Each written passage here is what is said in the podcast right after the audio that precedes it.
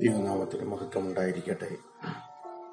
സഭാസാക്ഷ്യം എൺപതാം എപ്പിസോഡിലേക്ക് ഏവർക്കും സ്വാഗതം. ആയിരത്തി എണ്ണൂറ്റി നാൽപ്പത്തിരണ്ടിൽ അപ്രതീക്ഷിതമായി തൻ്റെ കസിൻ ഹെൻറി നിക്കോൺസിൽ നിന്ന് തനിക്കൊരു കത്ത് ലഭിച്ചു. ഫ്ലോറൻസ് നൈറ്റിംഗേലിനെ വിവാഹം ചെയ്യാൻ ആഗ്രഹിക്കുന്നു എന്നുള്ളതായിരുന്നു അതിൻ്റെ ഉള്ളടക്കം. എന്നാൽ താൻ ദൈവത്തിൻ്റെ ഹിതം വെളിപ്പെടുത്തുവാൻ ഏകാഗിനിയായി ജീവിക്കുവാൻ ആഗ്രഹിക്കുന്നു എന്നാണ് അതിന് മറുപടിയായി താൻ കൊടുത്തത്. തൻ്റെ ജീവിതം ദൈവത്തെ സേവിക്കുവാനായി താൻ മാറ്റിവെച്ചിരിക്കുന്നു. വിവാഹം എന്നത് തൻ്റെ ചിന്തയിൽ പോലും ഇല്ല എന്ന് അറിയിക്കുവാൻ ഇടയായിത്തീർന്നു. ആ സമയത്ത് ഫ്ലോറൻസ് നൈറ്റിംഗേലിന് ഇരുപത്തിരണ്ട് വയസ്സാണ്.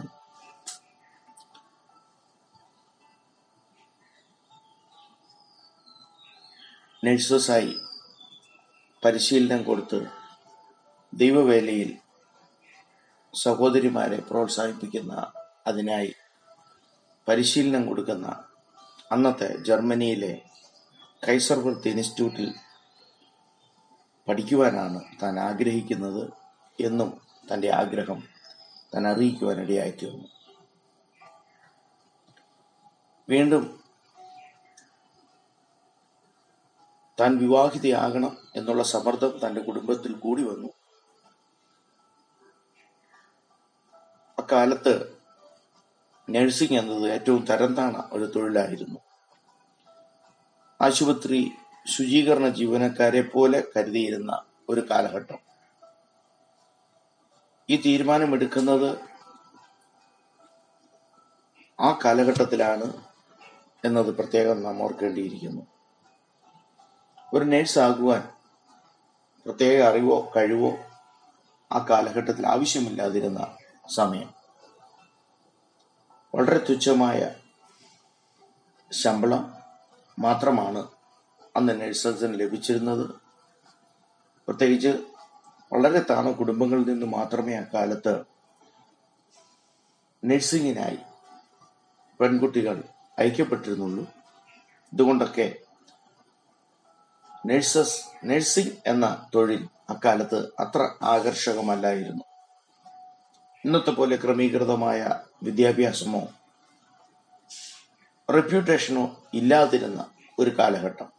എന്നാൽ ഫ്ലോറൻസ് നൈറ്റിംഗേൽ ഈ തൊഴിലിനെ കണ്ടത് ജനങ്ങളെ സേവിക്കുവാൻ ദൈവമൊരുക്കിയ ഒരു മാർഗമായിട്ടാണ്.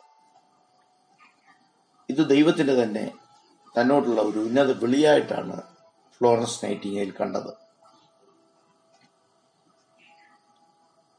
നഴ്സിംഗ് വളരെ ബുദ്ധിയും കഴിവും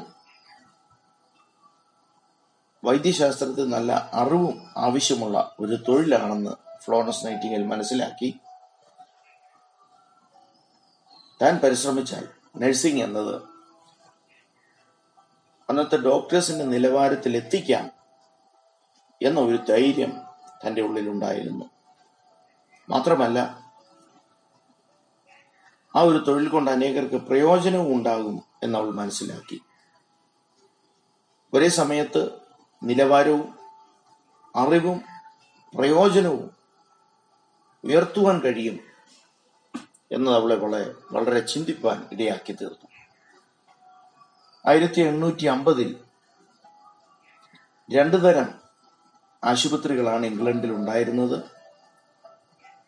ഒന്ന് പ്രൈവറ്റ് ഹോസ്പിറ്റലും മറ്റ് രണ്ടാമത് ഫ്രീ ഹോസ്പിറ്റലും. വളരെ ധനികർക്ക് വേണ്ടി മാത്രം പ്രൈവറ്റ് ഹോസ്പിറ്റലുകൾ നിലനിന്നപ്പോൾ സമൂഹത്തിലെ താഴേക്കിടയിലുള്ള പാവപ്പെട്ടവർക്ക് വേണ്ടിയാണ് ഫ്രീ ഹോസ്പിറ്റൽസ് അന്ന് നിലനിന്നിരുന്നത്. ഏകദേശം രണ്ടായിരത്തോളം ഇങ്ങനെയുള്ള ഫ്രീ ഹോസ്പിറ്റലുകൾ അന്ന് ഇംഗ്ലണ്ടിൽ ഉണ്ടായിരുന്നു. ഭൂരിഭാഗം ജനങ്ങളും ആശ്രയിച്ചിരുന്നത് ഈ ഫ്രീ ഹോസ്പിറ്റലുകളെയാണ്. അതുകൊണ്ട് തന്നെ അവിടുത്തെ ചികിത്സ എന്നത് നരകതുല്യമായിരുന്നു. പാവപ്പെട്ടവരും കടന്നു പോകുവാൻ മടിച്ചിരുന്ന ഒരു കാലഘട്ടം. വൃത്തിയില്ലാത്ത, മരണത്തിനായി വിധിക്കപ്പെട്ടവർ മാത്രം കടന്നു പോകുന്ന ഹോസ്പിറ്റലുകൾ എന്ന് തോന്നത്തക്കവണ്ണം അത്ര നിലവാരം താണ നിലയിലായിരുന്നു അന്നത്തെ ഫ്രീ ഹോസ്പിറ്റലുകൾ. ആയിരക്കണക്കിന് മാനസിക രോഗികളും അവിടെ ഉണ്ടായിരുന്നു എന്നുള്ളതാണ് സത്യം. ഇങ്ങനെയുള്ള ഹോസ്പിറ്റലുകളിൽ ശുചീകരണ തൊഴിലാളികളെ നഴ്സസായി ഉപയോഗിച്ചിരുന്നു. അതുകൊണ്ടാണ് അക്കാലത്ത് ഇംഗ്ലണ്ടിൽ നഴ്സസിന് അവരുടെ നിലവാരം വളരെ താണതാണ് എന്ന ഒരവസ്ഥയെത്തിയത്. തന്റെ ഭവനത്തിനടുത്തുള്ള സാലിസ്ബറി ഹോസ്പിറ്റലിൽ താൻ പഠനത്തിനായി ചേരാൻ ആഗ്രഹിച്ചു. പക്ഷെ മാതാപിതാക്കളോട് ഇതെങ്ങനെ അവതരിപ്പിക്കും? തന്റെ കുടുംബത്തിലെ വേലക്കാരിലും വളർന്ന താഴ്ന്ന ഒരു നിലവാരമാണ് നഴ്സാകുക എന്നത് അവർ കരുതുന്നത്. അങ്ങനെ ഒരിക്കൽ സാലിസ്ബറി ഹോസ്പിറ്റലിലെ സൂപ്രണ്ടന്റ് തങ്ങളുടെ ഭവനം സന്ദർശിച്ചപ്പോൾ ഫ്ലോറൻസ് നൈറ്റിംഗേൽ അവിടെ ട്രെയിനിങ് ചെയ്യാനുള്ള തന്റെ ആഗ്രഹം അറിയിച്ചു. എന്നാൽ ആ ഭവനത്തിൽ പിന്നെ ഉണ്ടായതൊരു ഭൂകമ്പമായിരുന്നു. കുടുംബത്തിന് അപമാനം വരുത്തുവാൻ ശ്രമിക്കുന്നു, അങ്ങനെയുള്ളതൊന്നും ചെയ്യരുത് എന്ന് എല്ലാവരും പറയുവാനിടയായി. എതിർപ്പില്ലാതെ തന്റെ ആഗ്രഹം സാധിക്കണമെങ്കിൽ സഭയുമായി ചേർന്നുള്ള ഏതെങ്കിലും ഒരു ആശുപത്രിയിൽ താൻ പരിശീലനം നേടണം, അത് അത്യാവശ്യമാണ് എന്ന് ഫ്ലോറൻസ് നൈറ്റിംഗേൽ മനസ്സിലാക്കുവാനിടയായി തീർന്നു.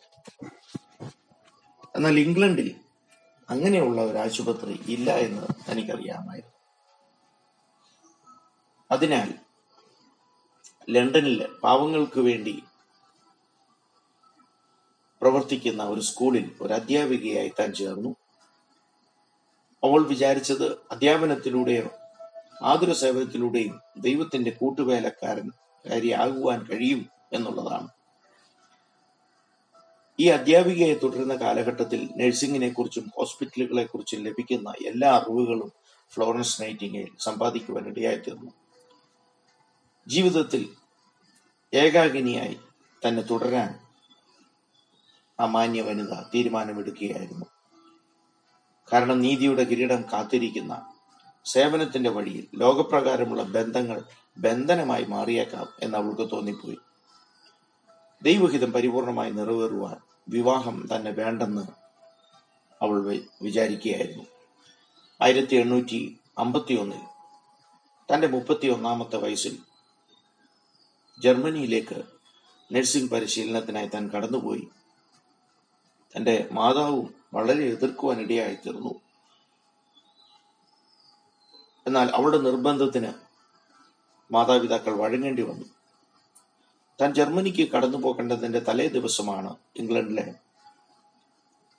പാർലമെന്റ് അംഗമായിരുന്ന റിച്ചാർഡ് മിൽനസ് ഫ്ലോറൻസ് നൈറ്റിംഗേലെ വിവാഹം ചെയ്യുവാൻ ആഗ്രഹിക്കുന്നു എന്നുള്ളൊരു പ്രൊപ്പോസൽ അറിയിക്കുന്നത്. തന്റെ മാതാവ് വളരെ കെഞ്ചി യാചിച്ചു.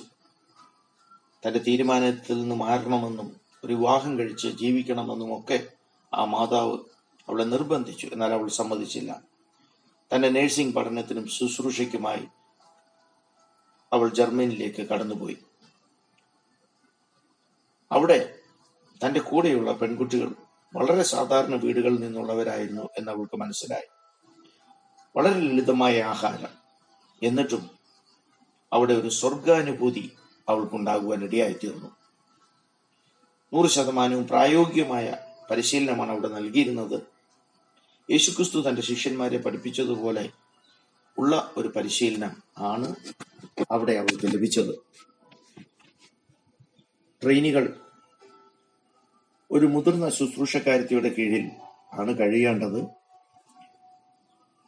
വളരെ കൃത്യനിഷ്ഠയോടെ എല്ലാ തരത്തിലും എങ്ങനെ ഉറങ്ങണം, എങ്ങനെ എപ്പോൾ എഴുന്നേൽക്കണം, എന്തും എങ്ങനെയാണ് ഭക്ഷണം കഴിക്കേണ്ടത്, ശുചി ശുചിത്വം ജീവിതത്തിൽ എങ്ങനെയാണ് കൈകാര്യം ചെയ്യേണ്ടത്, അതിനുള്ള പ്രത്യേകത, ഒരു കുടുംബം പോലെ മറ്റുള്ളവരുമായി എങ്ങനെ സഹവസിക്കുവാൻ കഴിയും,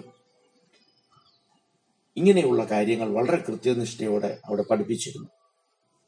എല്ലാ ട്രെയിനികളും രണ്ടു വർഷം ഏതെങ്കിലും ഒരു ആശുപത്രിയിൽ ജോലി ചെയ്യണമായിരുന്നു. ചില ദിവസങ്ങൾ പതിനാറ് മണിക്കൂർ വരെ അവർ അതിലേർപ്പെട്ടിരുന്നു. ഫ്ലോറൻസ് നൈറ്റിംഗേൽ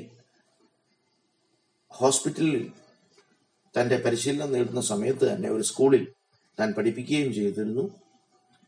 എന്നാൽ മൂന്ന് മാസം കഴിഞ്ഞ് തൻ്റെ ഭവനത്തിലേക്ക് തനിക്ക് താൻ മടങ്ങിച്ചെല്ലണം എന്ന ഒരു അറിയിപ്പ് തനിക്ക് ലഭിച്ചു. തൻ്റെ വല്യമ്മച്ചി ദീനമായി കിടക്കുന്നു എന്നും താൻ അറിയുവാൻ ഇടയായിത്തീർന്നു. അങ്ങനെ താൻ ഇംഗ്ലണ്ടിലേക്ക് മടങ്ങിയെത്തുവാൻ ഇടയായിത്തീർന്നു. വരും ദിവസങ്ങളിൽ ഫ്ലോറൻസ് നൈറ്റിംഗേലിനെ കുറിച്ച് വീണ്ടും നമുക്ക് പഠിക്കാം. ദൈവം നിങ്ങളെ ധാരാളമായി അനുഗ്രഹിക്കട്ടെ.